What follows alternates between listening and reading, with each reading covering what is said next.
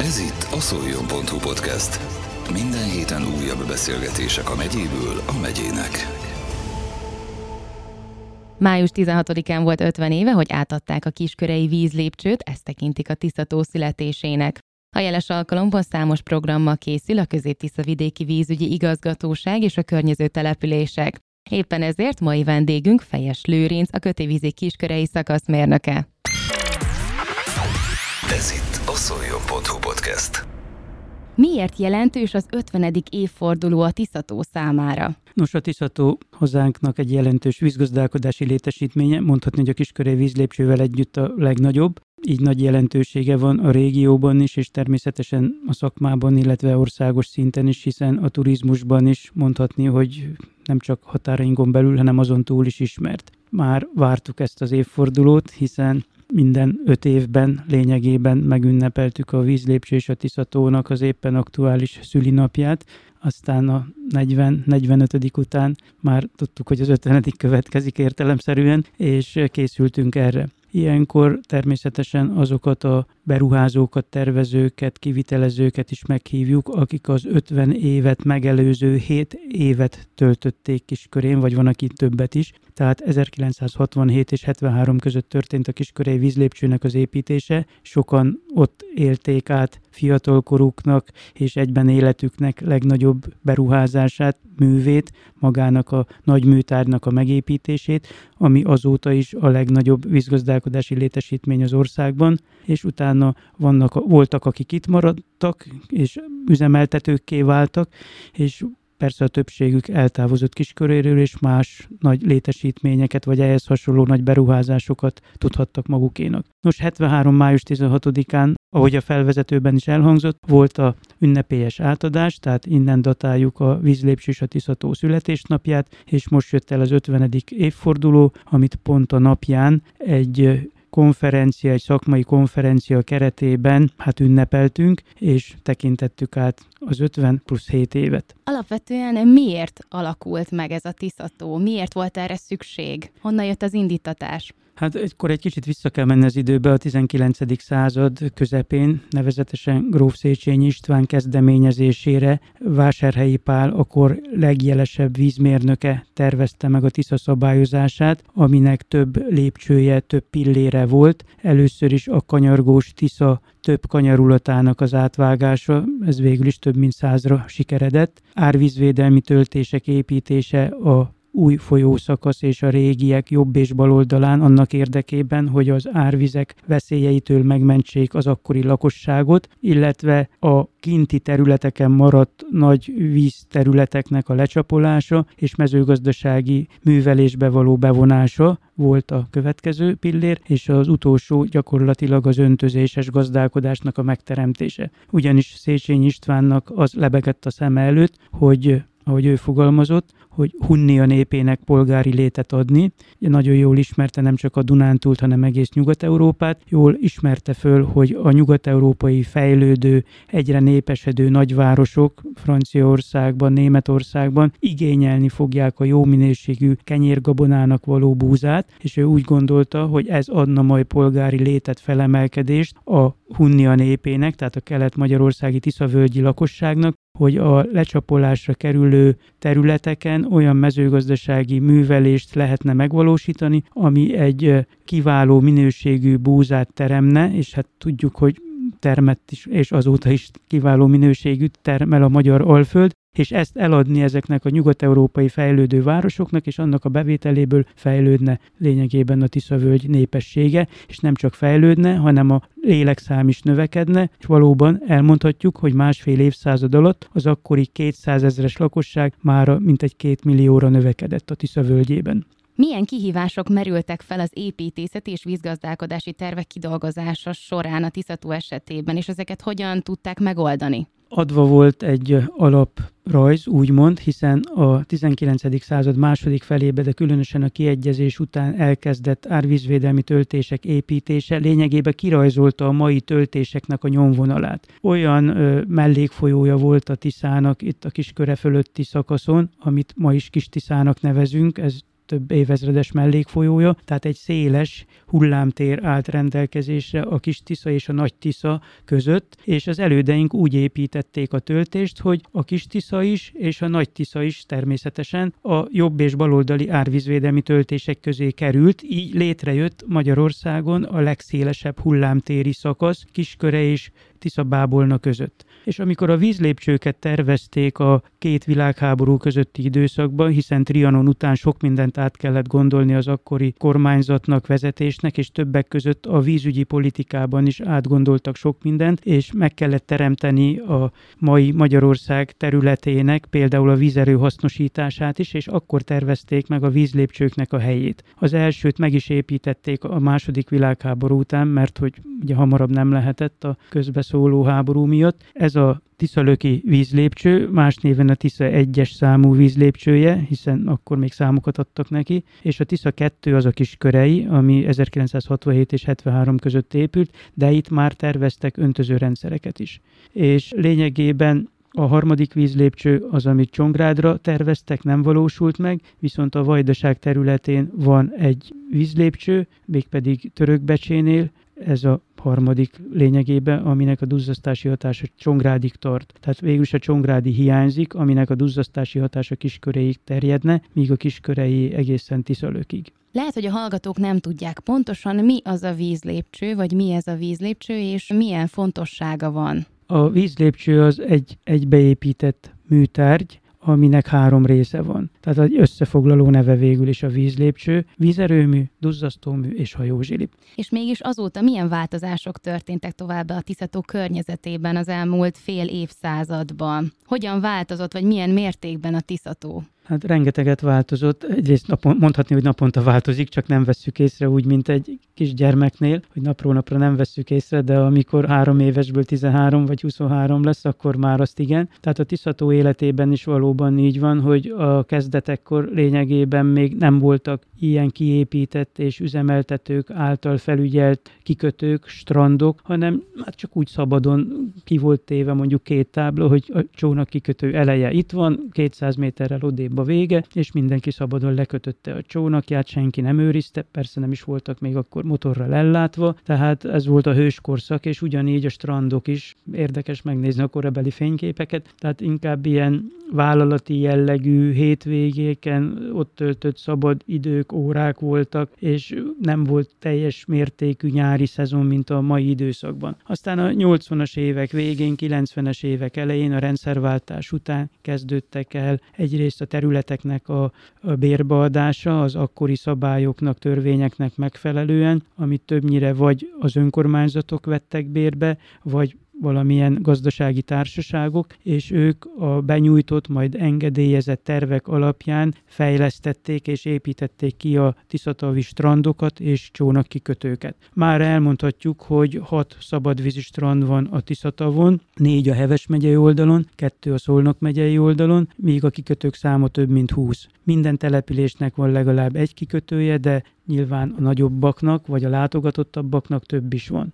Tehát ezek a Tiszatónak az infrastruktúrális létesítményei, de ezen túl például létesült tanösvény, egy úgynevezett Tiszavirág ártéri sétaút és Pákász tanösvény a Tisza örvényel szemközti szigeten, de létesült egy olyan vízisétány, ami egy pallóutat jelent a víz fölött, 50 cm magasságban, és ez egy másfél kilométer hosszúságban betekintést ad a Tiszató poroszlói medencének a madárvilágára, kis madár megtekintő épületekből, a végén egy kilátótorony van, aztán persze több kilátótorony is épült, és a kerékpárút is fejlesztésre került, hiszen az árvízvédelmi töltésnek a koronája adja magát a kerékpárutat is. Még nem voltak a töltés koronáink végig leaszfaltozva. Ez a 2000-es évek közepén, második felében valósult meg, és jött létre a teljes 67 kilométeres körút, aszfaltpálya, de ez is csak úgy, hogy Poroszló és Tiszafüred között igénybe kellett venni a 33-as számú főközlekedési útat, ami egy veszélyes 7 kilométeres szakaszt jelentett, míg nem most nemrég 2020-ban átadásra került a Poroszló Tiszafüred közötti kerékpárút, négy új híd elemmel, ami látványos is, és annyira jó sikerült ez a beruházás,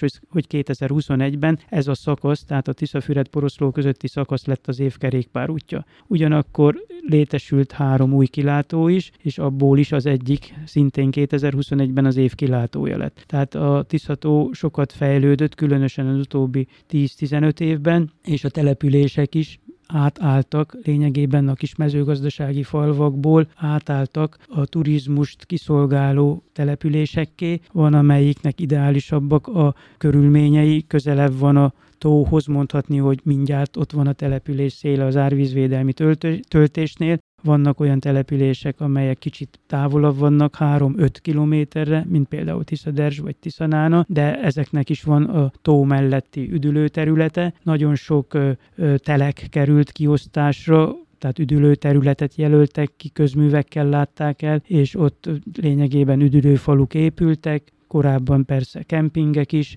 van, aki ki tudja használni a termálvizét, mint például Tiszafüred, de hát a térségben közelebb, Tiszatótól persze már egy picit távolabb, de azért nem nagy távolságra vannak termálvizek mind a Szolnok, mind a Heves megyei oldalon, de igazándiból az ökoturizmus, a természetvédelmi szempontok is előtérben kerültek, és így a Tiszatónál lényegében mindenki megtalálja saját keftelésének való mondhatni tortaszeletet, ami a legkedvesebb neki, ugyanis az Abátszalókiőből a hangos turizmusnak, a mozgalmas turizmusnak a része, ahol a vízisportok kedvelői találnak pályát, aztán a Sarudi medence már egy átmeneti zóna a horgászat és a természetvédelem irányába, de igazándiból a poroszlói medence az, ami már egy mozaikosabb, és a csendesebb turizmusnak a része, míg a 33-as számú főút fölötti szakasz, vagy míg a 33-as számú főút fölötti tározó terület, a Tiszavalki medence, az pedig már a szigorúbban védett természetvédelmi szempontokat szem előtt tartó területté vált. Akkor még egy kicsit visszatérve a hallépcsőre, ahol meg tudjuk tekinteni a halfajokat. Mit lehet tudni erről? Minden nagy vízgazdálkodási létesítmény, mint a vízlépcsők a folyók mentén egy keresztgátat jelentenek, tehát magyarul akadályt jelentenek a halaknak a szabad vándorlásában. Ugye, amíg nem volt ott a vízlépcső, addig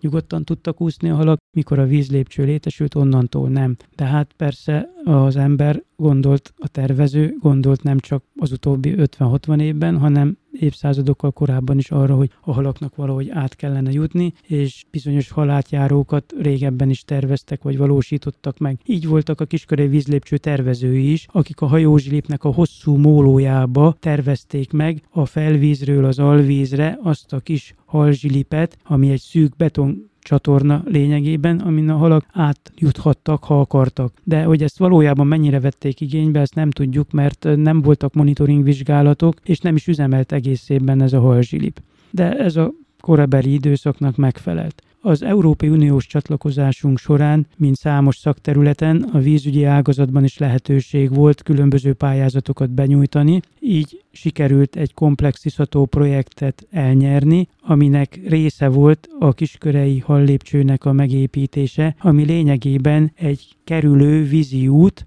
a kiskörei vízlépcső mellett. Ez olyan jó sikerült a tájba illesztve, hogy még ma is úgy tudjuk, hogy ez Európa leghosszabb vízlépcsője, 1371 méter, és ezen a halak föl tudnak úszni, ha Szolnok irányából jönnek a Tiszatóba, vagy fordítva, a Tiszatóból is le tudnak úszni az alvíz irányába. Ahogy említettem, a hossz 1371 méter, és mint egy 20 méter távolságra egymástól olyan meder gátak épültek, olyan bukók épültek, amin a víz folyamatosan átbukik, egy vízpárnát alkotva, ugyanakkor a szélén egy résett halátjáró is van, amit meg úgy kell elképzelni, mint egy U alakú két falat, két fal közötti kis víz teret, ahol a halak megválaszthatják, hogy milyen vízmélységben úsznak át a mederfenék és a vízfelszín között. Míg a bukon pedig azon a vízpaláston, azon a vízpárnán tudnak átúszni, amit a szabályozással biztosítunk számukra. És ezek a egymástól 20 méterre lévő mederelzárások lényegében egy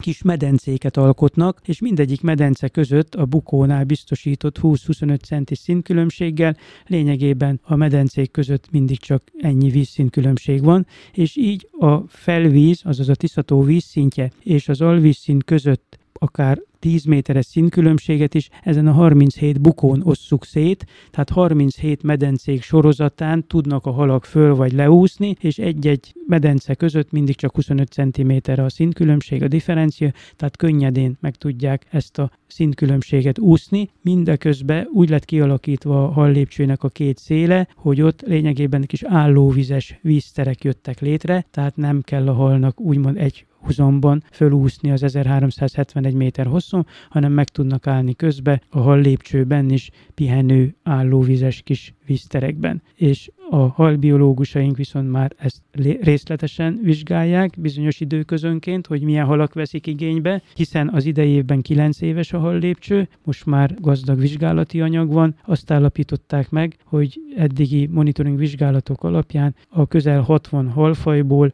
már 41 átúszott a kiskörei hal lépcsőben. Nagyon látványos a hal lépcsőnek nem csak a bejárása, hanem két monitoring ablakon az a betekintés a víz alá, amit biztosít ez a két monitoring megfigyelő ablak. A felszín közelében és a mederfenék közelében is van egy-egy 145x90 cm méretű nagy ablak, és hát mint egy akváriumba láthatjuk az áthúzó halakat, különösen a felső ablakban, amiben a fény jobban bejut, és így nagyobb az átlátszóság. Láthatjuk a különböző méretű halakat, sőt egy webkamera segítségével online módon ez bárki bárhonnan megnézheti, akár a mai napon is. Milyen mértékben befolyásolja a Tisza tavat az, hogy ilyen szinten elcsúsznak az évszakok? Igen, a Kárpát-medencében is tapasztaljuk ezeket a változásokat, hogy ha le is hull a havi átlagcsapadék például az lehet, hogy pár óra alatt hullik le, nincsen az az ideális eloszlás, ami a mezőgazdaság a természet számára jó lenne. Vagy például a tavalyi évet, ha tekintjük, egy olyan rendkívüli asszályos időszak volt, ami a Tiszató életében még nem volt. És ugye mi gyakran elmondjuk, hogy mennyi a Tiszatónak a,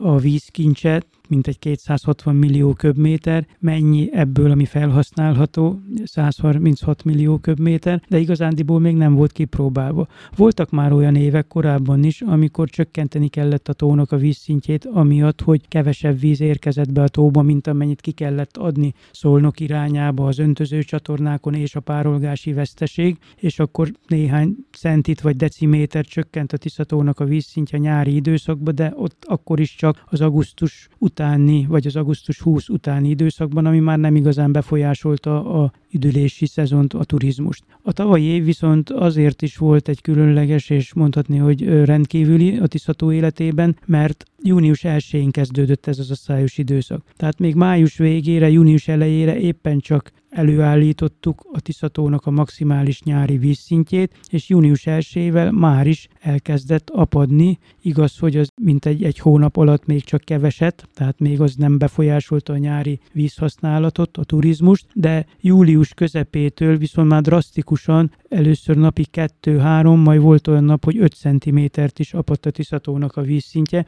ez pedig centiméterenként 1 millió köbméter vizet jelent, hiszen a Tiszató vízfelületén minden 1 centiméter 1 millió köbméter víznek a mozgását jelenti, ha csökkentjük, vagy ha éppen duzzasszuk a tónak a vízszintjét. És augusztus 20-ra már ott tartottunk, hogy a tónak a vízszintje 90 cm csökkent a nyári maximumhoz képest, ami csak 30 cm-rel volt magasabb, mint a téli vízszint. És ez alatt a 90 cm-es apadás alatt mintegy 105 millió köbméter víz felhasználása történt meg. Meg kell jegyeznem, hogy ez azért tudatosan és tervszerűen történt, tehát egyfelől a mezőgazdaság megkapta a neki járó vizet, ami a vízjogi üzemeltetési engedélyben meg lett szabva, azt a vízmennyiséget minden vízfelhasználó felhasználhatta, akár a jássági, a nagykunsági vagy a tiszafüredi öntözőrendszerek mellett. A halastavak is megkapták a vízpótlást, hiszen ott is jelentős vízpárolgás volt, de augusztus 20-ra végül is ez a alacsony szint állt elő. Ezt követően kapott a felső vízgyűjtő terület eső formájában plusz csapadékot, aminek nagy része persze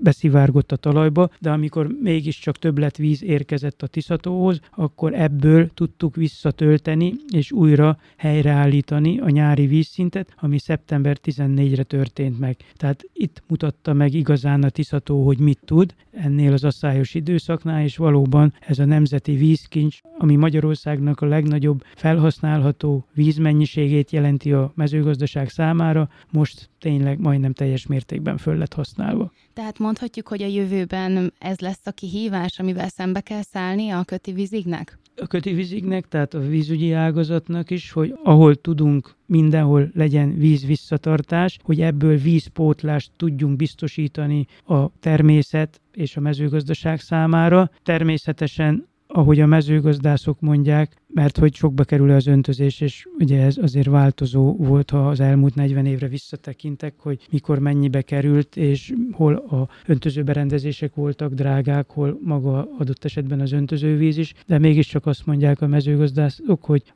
bármennyibe is kerül, ez kiszámítható, hogy mennyi hozamot hoz. És ha nincs öntözés, akkor pedig adott esetben teljes mértékben tönkre megy a növényzet, és nem lesz termés, mint ahogy tavaly is volt. Nagyon sok olyan gazdálkodóval beszéltem, aki nagyobb területeken végez különböző növénytermesztést, és a területének egy részét tudja csak öntözni, de mégis azt mondta, hogy az a kisebb rész, amin öntözni tudott, az húzta ki a bajból, hiszen ott volt termés, volt bevétel, míg a többi területén gyakorlatilag teljes kár volt, semmilyen termést nem tudott betakarítani. Na de ha már kicsit visszatérve, 50. születésnap, ez egy nagyon nagy szám. Milyen programokkal várják az odalátogatókat a nyáron? Hát először is volt az 50 éves ünnepség, amire szép közönség jött el, és természetesen még elértük és meghívtuk, és el is jöttek azok a tervezők és építők, akik megvalósították ezt a vízlépcsőt. Még a 91 éves főépítésvezető Rásonyi Győző bácsi is el tudott jönni, aki tíz évig dolgozott Kiskörén annak idején, és hát a úgymond fiatal építésvezetői, akikkel együtt dolgozott, és ők is már a 80. életévüket tapossák, ők is itt voltak, nagyon jó volt velük beszélgetni, és ugyanakkor jó volt látni, hogy ők is örömmel tekintettek életük főművére, és látták ezt, hogy 50 év után is jól üzemel, ellátja feladatát, és mivel rekonstrukciós feladatokat is sikerült a vízlépcsőnél végrehajtani, munkálatokat befejezni, így mondhatni, hogy a következő 25-50 évben is jó állapotban van van a kiskörei vízlépcső, és ez biztosítja a Tiszatónak a létét és a Tiszatónak a biztonságos használhatóságát. Ugyanis azt szoktam mondani, hogy a, a Tiszató az az ember és a természet csodálatos alkotása. Az ember megalkotta a vízlépcsőt, ez a Tiszatónak a lelke, hiszen itt biztosítjuk a téli-nyári vízszintet. De a művel biztosított vízszínnél kezdett el a természet dolgozni, és nagyon jól tudja a dolgát. Gyönyörűen berendezte a Tiszatavat, nagyon látványos nem csak nyáron, hanem mind a négy évszakban. Ha igazi telek volnának, akkor minden évben lehetne jégtúrákat szervezni, ahogy nagyobb teleken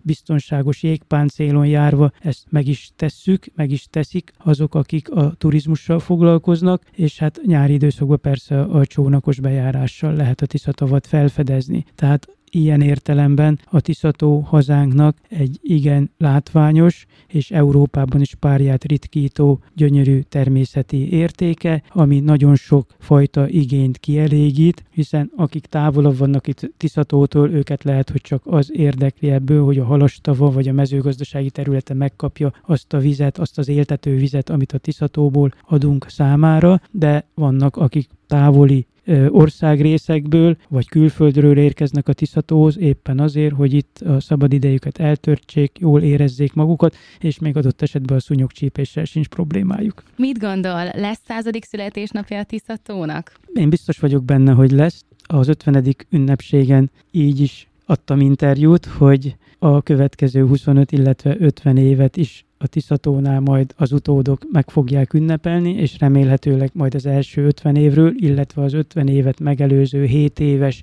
építkezésről is meg fognak emlékezni. Tehát a vízlépcsőnek és a Tiszatónak együtt van jövője, és ami ebben a nagy dolog, és ez az 50 éves ünnepségen is felszínre került, hogy itt generációk működtek együtt, már nem is ismerjük mondhatni, hát persze a szakmából ismerjük azokat az 1910-es, 20-as, 30-as sorolhatnám, 40-es években születetteket, akik gyakorlatilag a koncepció megvalósítástól kezdve a tervezés, kivitelezésen keresztül részt vettek ennek a létesítménynek a megvalósításába, majd átadták a feladatot azoknak az üzemeltetőknek, akik 1973-ban, amikor a kiskörei vízlépcsőt is üzembe helyezték, és a kiskörei szakaszmérnökséget is akkor alapították meg éppen ezért, hogy Magyarország legnagyobb vízgazdálkodási létesítményét üzemeltesse és karbantartsa, legyen egy olyan szervezet, ami először csak ezzel foglalkozott, aztán persze a szakaszmérnökségnek a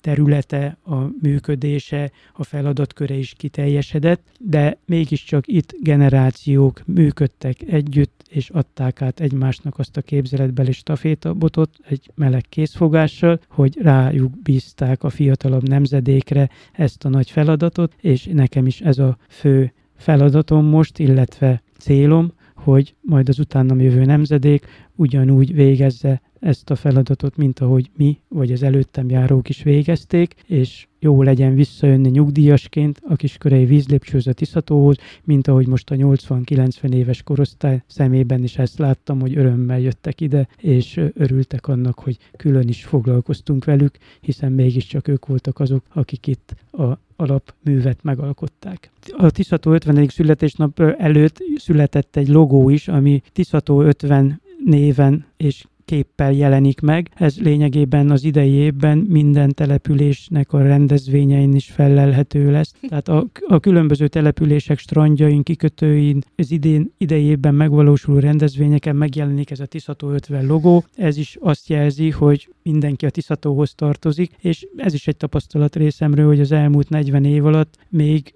mindenki csak a saját települését látta önmagában, és nem látta úgymond a Tiszatavat. Ma viszont már kialakult egy eh, tiszatavi identitástudat, egy együvé tartozás, és ha valaki elmegy távol a vidékre, és megkérdezik tőle, hogy honnan jöttél, most már kapásból a többség azt mondja, hogy a Tiszatótól, és csak utána mondja a település nevét, míg mondjuk 40 évvel ezelőtt ez még fordítva volt. Önnek mi az a három legkedvesebb dolog, így röviden zárásképpen, amit imád a Tiszatóban? Legjobban a Tiszatóban a vadregényességét, a szeszélyességét, a titokzatosságát szeretem. Természetesen a tónak nem minden része ilyen, de mindig találok olyat, ami új, újat mutat, újat ad, függetlenül attól, hogy régóta szeretem és járom, akár saját keftelésre is szabad időben, mert akkor lehet igazán elveszni a részletekben és elbújni az olyan zegzugos területeken, ami csak különös járásmóddal fedezhető fel, akár csónakkal, akár télen jégtúra alkalmával.